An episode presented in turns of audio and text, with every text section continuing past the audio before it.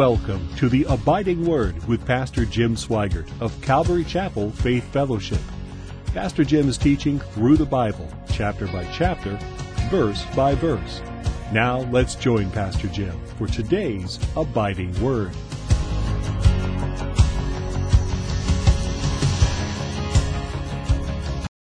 Well, once again, thank you, Liberty Bible Academy worship team. Blessed time of worship. And parents, you must be proud of your, your kids. Uh, praise God. And for Mr. and Mrs. Smith, um, special thanks. I know that, um, Sarah, I guess I can call you Sarah, um, uh, contacted her last year about coming and leading worship here with the kids. And uh, they had a little uh, a blessing come their way that delayed the uh, their coming. So we're so blessed that you came, and uh, so blessed with again the worship team of Liberty Bible Academy. Um, uh, thinking of the youth being here this week, uh, and praying, and the Lord's led us to Ephesians chapter six. So we're going to take a break from our uh, chapter by chapter study in the Gospel Mark, and we're going to look at Ephesians chapter 6. And, uh, know, there's a notion in the church world today that the youth are the future of the church. And I don't think I have ever agreed with that. Because the youth in Christ are part of the church today. Amen? And so uh, I love the exhortation um, that the Apostle Paul gave to young Timothy in 1 Timothy chapter 4. Bless you. In 1 Timothy chapter 4, beginning in verse 12, it says, Let no one despise your youth, but be an example to the believers in word, in conduct, in love, in spirit, in faith, in purity. Till I come, give attention to reading, to exhortation, to doctrine. Do not neglect the gift that is in you, which was given to you by prophecy with the laying on of the hands of the eldership. Meditate on these things, give yourself entirely to them, that your progress may be evident to all. Take heed to yourself and to the doctrine, continue in them, for in doing so in doing this you will save both yourself and those who hear you. So great exhortation for, for Timothy, but also the Spirit of God giving exhortation to our young people uh, today. You know, don't let anyone despise you in your youth. Take heed to your ministry. And, you know, when you think of youth and ministry and serving, like so many of these kids I know, and, and in our own church, they do, they serve. But when you put them on the front lines of worship, it's amazing. Number one, it's amazing to see kids. It's not just the instruments, they're, they're talented, or their voices, they are very talented, but there's something much, much greater in leading worship. It's leading the congregation into the throne room of God. And you know, there's one, I think of how, how valuable uh, the youth are today. Uh, God believes they're valuable. We understand that, created in the image of Christ. We understand it's awesome when we see young people get involved in ministry. But you know, there's an enemy who thinks they're very valuable too. You know, our young people are going through a, a great deal. We're, we're all under attack in the church, right? Because of the times we're living in, the closer that Jesus Christ comes again, we know we're living in those end times. Uh, and so things are just you know, ratcheted up a little bit. But when you see them worship the Lord and lead worship, we see the value. That is much more than just being young people. They're, they're you know, leading in worship, living their lives in worship. And so, all that to say, we're going to look at the first uh, verses 10 through 17 I was going to say, children, obey your parents in the Lord, for this is right. I thought we'd camp out on that a while, but I didn't think that'd be popular. So we're going to bypass that and go to verse 10. Let's pray first. Father, we thank you for your word. We ask now for your Holy Spirit to be our teacher. We know, Lord, that you have a word for each one of us to encourage us, to build us up in the faith, Lord. to strengthen us, that we might walk in the victory that we have sang about this morning. So, Lord, uh, just prepare our hearts and lighten us with your truth. In Jesus' name, amen. So let's read the first four verses here, uh, beginning in verse 10. Finally, my brethren, be strong in the Lord and in the power of his might. Put on the whole armor of God, that you may be able to stand against the wiles of the devil. For we do not wrestle against flesh and blood, but against principalities, against powers, against the rulers of the darkness of this age, against spiritual hosts of wickedness in the heavenly places. Therefore, take up the whole armor of God, that you may be able to withstand in the evil day, and having done all, to stand. You know, throughout the book of Ephesians, it's, it's a powerful book, and it reminds us, Paul, uh, sharing with that church of who we are in Christ. Remember the first three chapters of Ephesians, it's all doctrine, um, uh, you know, theology of our position as believers in Christ. And then in chapters four and five, we have the walk worthy, um, to walk in wisdom, uh, to, to walk, um, you know, in love. And then it's interesting in chapter six, at the very end of this, you know, the epistle that, uh, of all epistles from Paul, as some say, we have this mindset of spiritual warfare. And remember, at this time, Paul is writing uh, in Rome in a prison, and so uh, many believe he's even chained to a, a Roman soldier at this time. And so he gives us this illustration of a Roman soldier and, and points to the battle that the Christian faces. And he looks at that armor and he presents the armor and things that we put on or having put on to equip us for the battles that we face. Now, I had a talk with Mrs. Smith beforehand. We talked about spiritual warfare and worship. Our kids probably don't understand it all, and praise God. But us older folks, right, we understand spiritual warfare a little bit more. And again, when you when you when you're on the front lines in worship, there is a battle. But it's greater than that. There's a battle going on today. As believers, we experience that all over the world. You know, Christians are being beheaded for their faith, they're being killed for their faith. We're certainly experiencing much, much more persecution, maybe not in losing our lives here in America in this day, but things are speedily coming along. And so we have the encouragement here be strong in the Lord in the power of his might. Be strong. Um, now, when it comes to spiritual warfare and talking about the devil, talking about demons, you know, there's there's wide spectrum in the church. You know, some will put too much emphasis on the devil and that we look for demons behind every door, right? And then there's the other side of it that well, is he even real? I don't I don't see him. But he is real.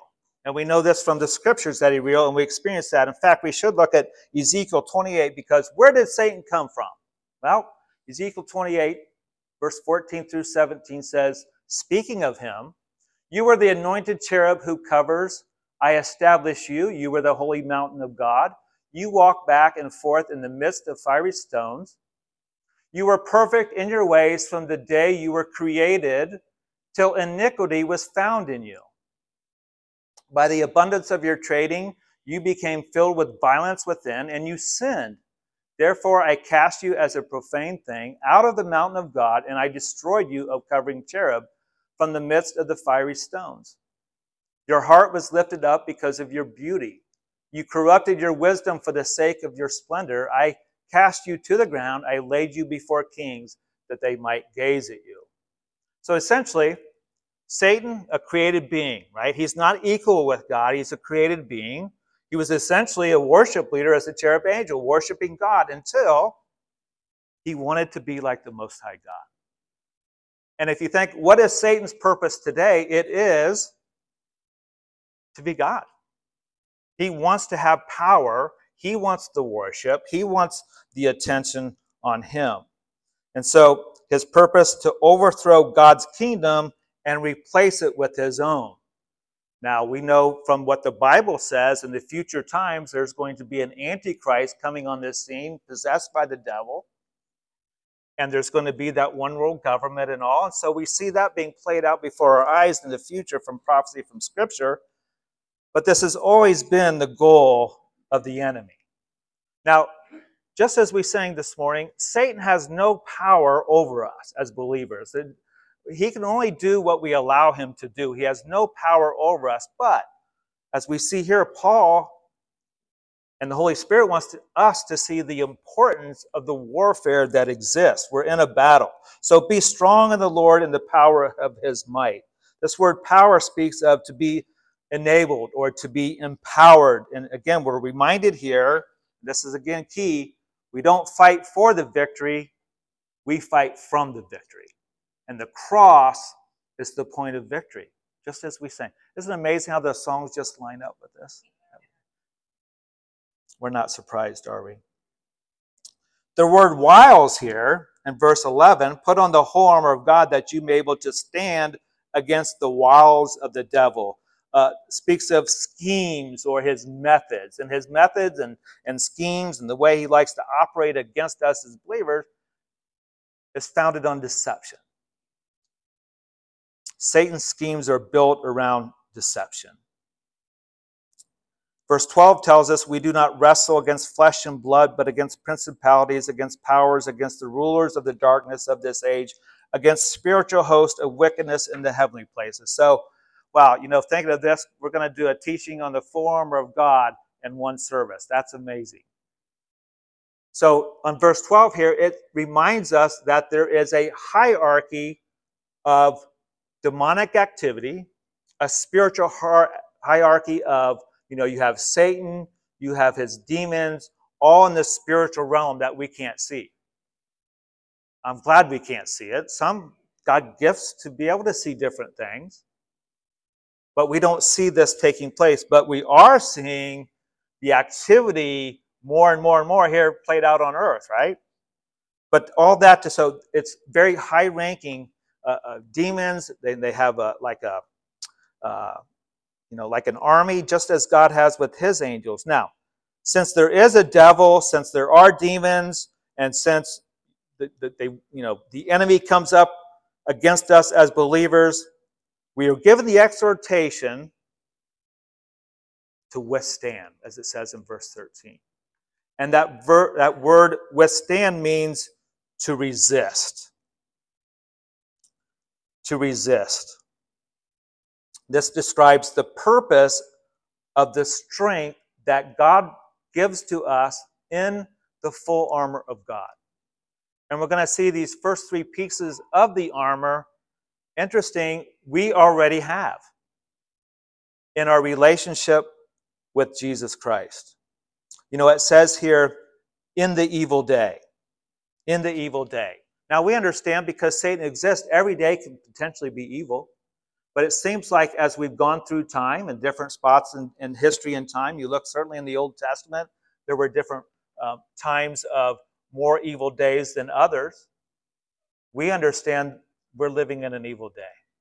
And Paul, remember in Ephesians 5, says, redeem the time for the days are evil. And so that's the exhortation for us to redeem the time. How do we redeem the time? Well, we live our lives for the Lord we put on the full armor of God and withstand or resist the enemy. So here we go with the armor. Stand therefore, having girded your waist with truth, having put on the breastplate of righteousness. So if you're thinking in the Roman soldier, it would have been important to have the belt of truth. You know, they had those tunics, or well, I like to say a dress. I mean, Imagine going to play basketball in a dress, or playing football in a dress, or swimming in a dress. You don't. so for the yeah, a Roman soldier would put on that belt to be able to to have mobility, not to have the tunic um, get in the way to trip them up. And so this word having here, stand therefore having girded your waist with the truth. Interesting, we, we have this already. And it speaks of Jesus Christ, it speaks of Him being the truth. The moment you receive Christ as your Lord and Savior, the belt of truth is on. Now, sometimes we have to tighten it up. Sometimes we have to be remembered, well, loosen it up for some of us, but. Um, and the idea here is being prepared for battle. How important is truth today? Very, very important. It's always been very important. But how often do we hear truth doesn't exist? Or how often do we hear your truth may be your truth, but it's not my truth? And especially when it comes to the Bible, to Jesus, to God, truth as we know is found in the person and work of Jesus Christ. So we put on the armor with truth, knowing the truth about God, knowing the truth about Jesus Christ. Jesus said, I am the way, the truth, the life. No one comes to the Father but through me. And how often is it then, as remember, we're being prepared with the belt on, is that the enemy comes against us as believers, trying to get our focus off truth. He comes against us, doesn't he? Constantly attacking the truth of who Jesus is. And he wants us to question or doubt our faith, to doubt the perfect work that Jesus done, had done at the cross. Let me just say this, because I think it's important. I think it's important for the church. I think it's important for young people. First of all, for the church, we need to listen to the young people. It's not a sin or our kids aren't whacked out, and this goes for adults too, when we question our faith or when we have questions about our faith. Unfortunately, I'm convinced that as a church leader, I haven't done well enough to listen to the youth, to listen to them talk and to reason and to get them into the scripture, point them to the truth. You see, again, Satan's coming. Truth. What's truth? Where's truth? And so it's not wrong to think on those things that come our way, doubting, but we have the responsibility to get anyone who's doubting to listen and get them into the Word of God, pointing to Jesus Christ as truth. The belt of truth represents the truth of who we are in Christ. Not only about God and Jesus, but also who we are in Christ. How important is that? Well, Colossians chapter 1, verse 13 and 14 He, that's Jesus, He has delivered us from the power of darkness and conveyed us into the kingdom of the Son of His love, in whom we have redemption through His blood, the forgiveness of sins. This is who we are as believers. We are in Christ because not of my good works or anything that I could do to earn my salvation, but He has delivered us from the domain of darkness and transferred us, conveyed us into the kingdom of his beloved Son. And that's a truth that we have to stand on because the enemy does come against that of who we are in Christ. And so, again, knowing the truth, having the belt of truth uh, on, having put on the breastplate of righteousness. Now, the breastplate on a Roman soldier would cover the, the front and the back, consisting of um, you know, layered metal scales uh, fastened to leather, covering the front and the back of the soldier. And so, as we know, the breastplate would cover all the vital organs, your heart, your lungs, and whatever else is in there, all the vital things that we need to live. And so, in a spiritual way, we understand that on the inside, the breastplate area, the heart, emotions and feelings, again, this is vital emotions and feelings. Does anybody ever deal with emotions and feelings? It's not just youth. Yeah, every day. And praise God, truth isn't based on our feelings. Praise God, truth isn't based on our emotions. But having this, you know, breastplate protects our inner emotions. The enemy coming against us. And so we have this breastplate of righteousness. The enemy wants us to feel condemned, but the Word of God tells us something different. Let's look at a couple scriptures here. Romans chapter 3, verses 21 and 22. But now, the righteousness of God apart from the law is revealed, being witnessed by the law and the prophets, even the righteousness of God through faith in Jesus Christ to all and on all who believe, for there is no difference.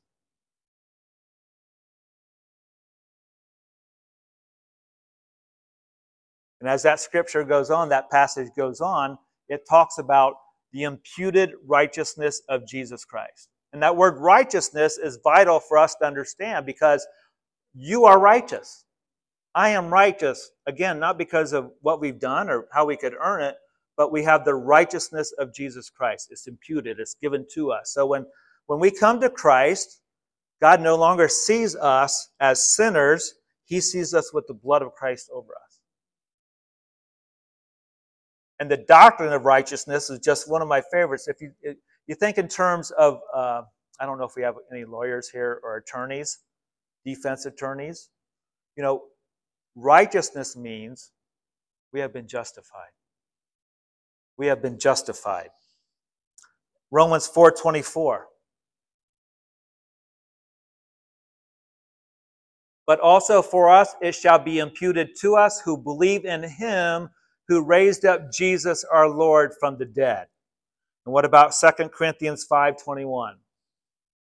For he made him who knew no sin to be sin for us that we might become the righteousness of God in him. So in him coming to faith in Christ, we are justified and along with that comes many blessings. And one blessing was already read today from Romans chapter 8, verse 1. There is therefore now no condemnation to those who are in Christ Jesus, who do not walk according to the flesh, but according to the Spirit.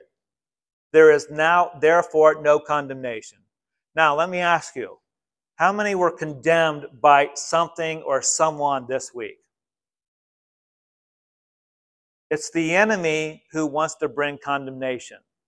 What about when we sin? Anybody sin this week? Don't raise your hand. This is church. No.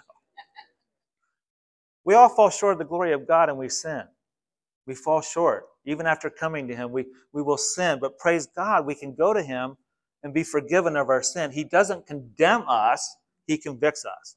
Big difference. The condemnation comes from the enemy. How many have sinned and feel the guilt, the shame as believers? And you experience that guilt and shame until you go to Him and ask for that forgiveness and you receive that forgiveness and that conflict is gone. That's what God desires that we come to Him. But He doesn't condemn us, He convicts us. It's the enemy who condemns us and says, Well, you know what? You sinned. You, you're some Christian. How can you how can you even, you know, go to church today because you've sinned? And he lies. And Jesus has told us over and over in the word that he's a liar. The enemy is a liar. He's a thief. And so the righteousness of Christ, this breastplate of righteousness, protects us when Satan accuses us and condemns us and points all of our failures out to us. I know when I first got saved, I had a pastor, Pastor Gene McBride, said, when this enemy does that, just say thanks because you just reminded me what Jesus did for me. Amen? Verse 15 says, And having shod your feet with the preparation of the gospel of peace. Now, this is the next piece of armor. A Roman soldier would need good footwear to be able to march, to climb, um, something that would be able to give him good traction uh, in hand to hand combat. And the Romans, they came up, they had their designer sandals with thicker leather, and they had these nails put in them called hobnails. And the hobnails then would act like cleats. And we understand today there's, my goodness, there's if you go to um, Foot Locker or if you go to Dick's Sporting Goods or or anywhere, if you go to the sh- shoe section, they have a shoe for everything. You've got baseball cleats, you've got football cleats, you've got basketball shoes. My goodness, I even heard now they're coming up with pickleball shoes. So this would be this would be really interesting. But point being, how important it is for this footwear uh, for the Roman soldier to be involved in hand to hand combat. And then Again, speaking in past tense, having shod your feet. Again, to us, past tense, this speaks of being prepared, having the necessary footwear. Now, a lot of point to evangelism here, and I'm spot on. That's right. But I think more in mind with what Paul was talking about here, using past tense, having, is the peace that God gives to us through a relationship with Him. Again, this peace with God. You know, we have a world looking for peace, world peace. They're never going to find peace without Jesus Christ. Look at what the peace of God does for us. Romans 5 1. Therefore, having been justified by faith, we have peace with God through our Lord Jesus Christ. Peace with God through our Lord Jesus Christ. Again, preparation means being equipped, and the message of the gospel certainly equips us to withstand the schemes of the enemy. If we're not a believer, he doesn't even bother us.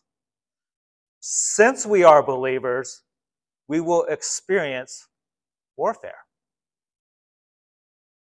But he's given us peace. We've been reconciled to God. Sometimes we might not want to think about it or haven't thought about it, but before we came to the Lord, we were in hostility against the Lord. In fact, Paul taught this to the church of Colossae.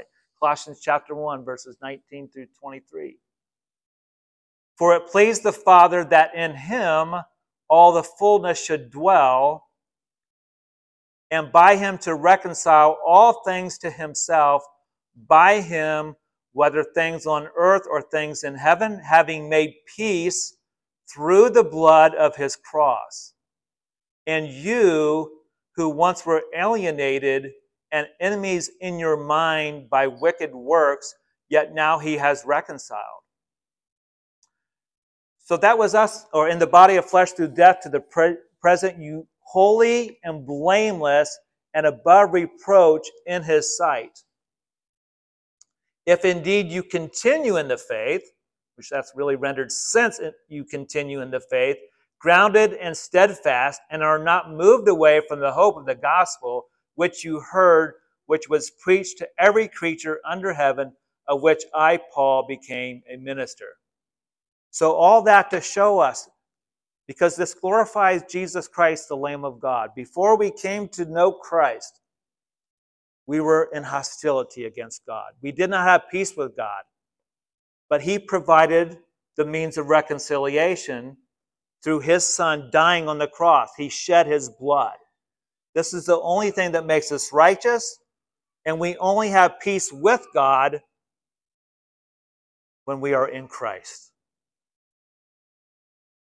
But glory be to God for this, because since we do have peace with God, we can experience the peace that comes from God. And again, in the mindset of experiencing spiritual warfare and being encouraged, exhorted to put on the full armor of God, we must have good footwear, meaning we must experience the peace that comes from God. Jesus said, My peace I leave with you, my peace I give to you, not as the world gives to you. Let not your heart be troubled, neither let it be afraid. Jesus said of the enemy, the one we're talking about, the adversary that brings forth warfare and battle against us, the thief does not come except to steal and to kill and to destroy. I have come that they may have life and they may have it more abundantly. How does, how does the enemy rob us of our peace? Well, how about doubt? It brings forth doubt, uncertainty. And oh, by the way, I think we live in days of uncertainty, a lot going on. We have a nation that is divided, a world that is divided politically in every which way you can think about a lot going on in this world. But the Lord tells us to we have peace. And it doesn't matter the time frame that we live in, we, we can have peace with God. But it's the enemy who brings forth doubt, discouragement. What about this? The enemy likes to attempt to take away our assurance and confidence in God. I, I have to admit, there's sometimes you look at the world today and it's like, wow, Lord, how much more? but he's, he's much more loving than us. He's working, his plan of salvation, his plan of redemption is not changed one bit, and God's doing a wonderful work. He's, he's bringing people to salvation. The gospel is going forward, and God's doing it. Ultimately, the enemy wants us to question God. And again, why is this so important? Well, for today, as we have our some youth with us, but it's it's not just for our youth. The times of difficulty, the enemy coming against believers.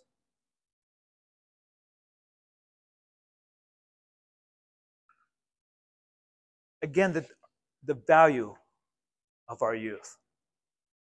I think probably all of us would agree that over the last three or four decades, the church has dwindled, in fact, with youth. I remember when in St. Mary's we had a thriving Sunday school, you know, program, and uh, the kids were being discipled, and for ten or eight years or six years, it, it was great. But how often have we seen, and you probably have seen too, is that when kids get out of the house, they go to college, they start doubting, and they're influenced. That's why it's so important to be rooted and putting on the full armor of God. Satan wants to bring anybody and everybody away from Christ, but when we put on the belt of truth, when we put on the breastplate of righteousness, when we, you know, put on the proper uh, footwear, we can experience peace. A great lie that Satan has used in the body of Christ today is that your life should be perfect. It should be a bed of roses. You shouldn't go through difficulties or trials or tribulations. That is nowhere found in the Word. In fact, every great Bible character I've, I've read through his Word, they've gone through great trials. You look at the church today in China, Iran, which, again, you won't hear that on the 6 o'clock news. But God's church in China is growing amazingly in Iran. They've dealt with a lot of persecution, and it's through persecution, those trials, that, that faith comes to the surface and Jesus Christ is glorified. Verse 16 says, Above all, taking the shield of faith with which you will be able to quench all the fiery darts of the wicked one. Notice here we have a change in language. Instead of having, it says taking. Above all, taking the shield of faith.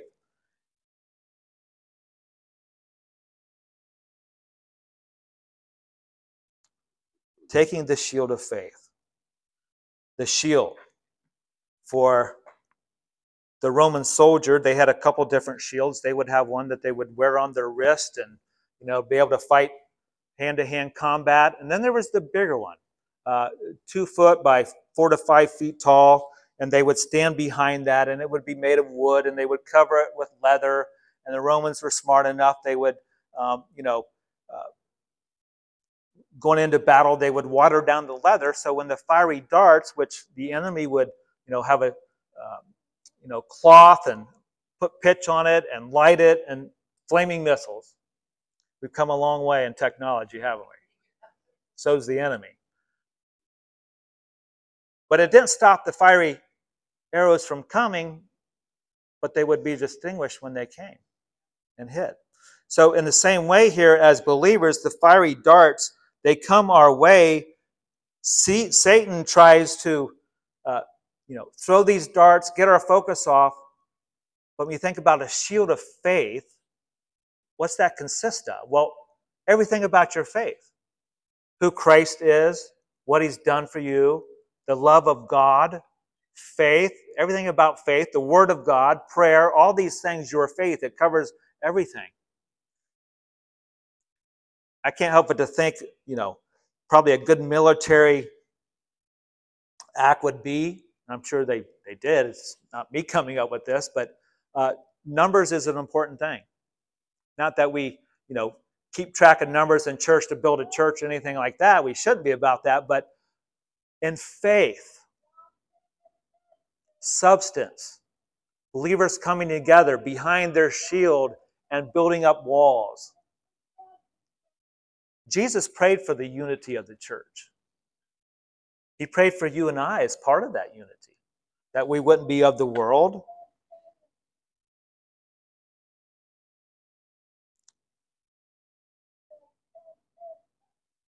Faith is living and acting out your belief.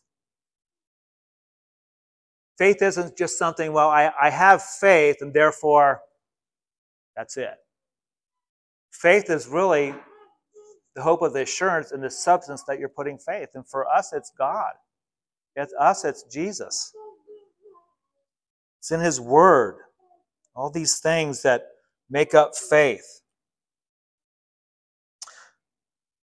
Verse 17 says, And take the helmet of salvation and the sword of the Spirit, which is the Word of God. Helmet of salvation. The helmet for the Roman soldier, definitely essential, protecting the head.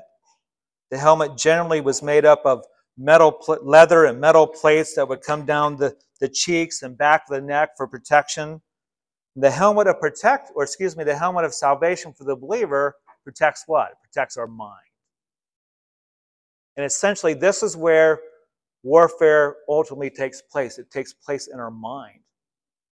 And the enemy is clever, and there's not one here that is strong enough to withstand the enemy in our own strength. Now, I'm sure all of our youth, they get tired of parents and dads and moms and whomever else, teachers, because we're we got faithful teachers at LBA and public school teachers in our midst that are telling their kids to get into the Word. It's not just a cliche or a spiritual thing to say, getting into the Word. Because it's in the Word that our minds are renewed. It's in the Word that we're influenced. See, we're going to be influenced by something. Every one of us are influenced by something. And unfortunately, when those kids leave home and they get out on their own and the influence of the enemy, it just they're influenced. Adults can too. Not just youth. We can we can get out of the word, out of fellowship, and before you know it, we're being influenced by the world. That's exactly what the enemy wants us wants to happen. But the helmet of salvation, and I believe this is um, certainly intentional of the Lord, um, specifically pointing to salvation. The enemy comes against us to bring doubt, discouragement, distraction, and how often is it that we question our own salvation if we're real and honest? It's like, wow, I don't, I don't know. Again, that's that's not wrong.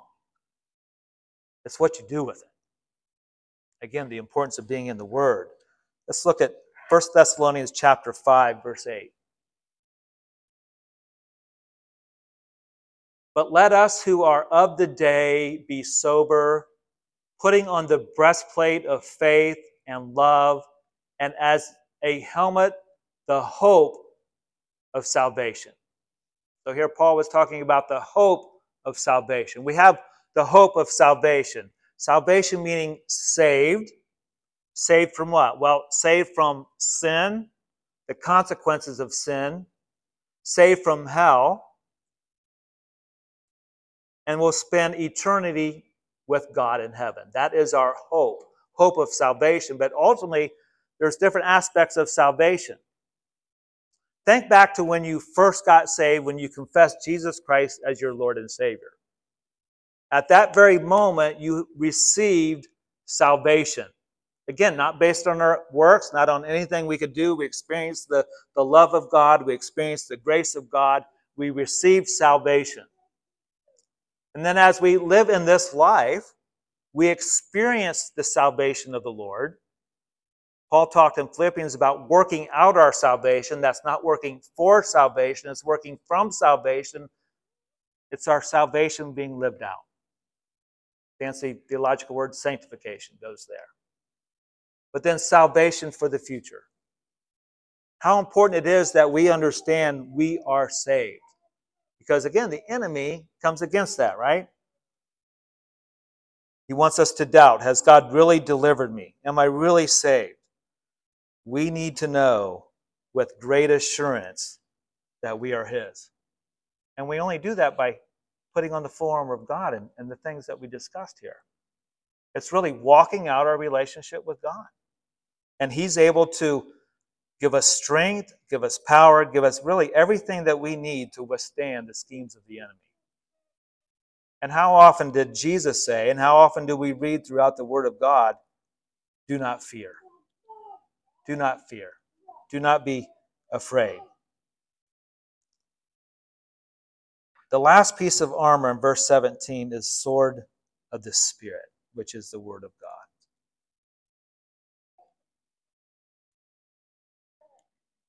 In Hebrews chapter 4, in verse 12, it says, For the Word of God is living and powerful and sharper than any two edged sword piercing even to the division of soul and spirit and joints and marrow, and is a discerner of the thoughts and intents of the heart. Sword of the Spirit, very surgeon like, is the Word of God. And again, how important for the, the Roman soldier to have a sword. It wouldn't be the big sword that we might see in movies, but a smaller sword, 6 to 18 inches, one for defensive purposes, but more importantly, for offensive maneuvers. Important to be in the Word of God, not only to defend ourselves, because God's defending us through His Word, but also to be offensive. Remember when Jesus was tempted in the wilderness? How many times? Three times. And each time he said, It is written, it is written, it is written. That's the power that we have in Jesus Christ. We have the Word of God that we can share with the enemy when he comes against us. It is written, it is written, it is written. And we need to use the Word of God. You know, we're challenged all the time here be in your Bible, be devoted to the Word of God. Not just that we gain knowledge, but I'm convinced we are in great need to hear God's voice, His influence, maybe a better way to say that, in the Word of God to counter the attacks of the enemy because he comes against us as a church, as believers. But he gives us victory. He's given us victory. And with the Word of God, we walk in that victory. I know I said verse 17, but there's another important thing in verse 18, real quick. Praying always with all prayer and supplication in the Spirit, being watchful to this end with all perseverance and supplication for all the saints. How important is our prayer life? How important is it for the body of Christ corporately to be praying for one another? So vital. We'll stop there, but as you can tell, heavily influenced this week by the youth being here. And I just like for all the youth to come up here. I didn't plan this. I just want all the youth to come up here. If you're under, how old's the youth? Omley? 18?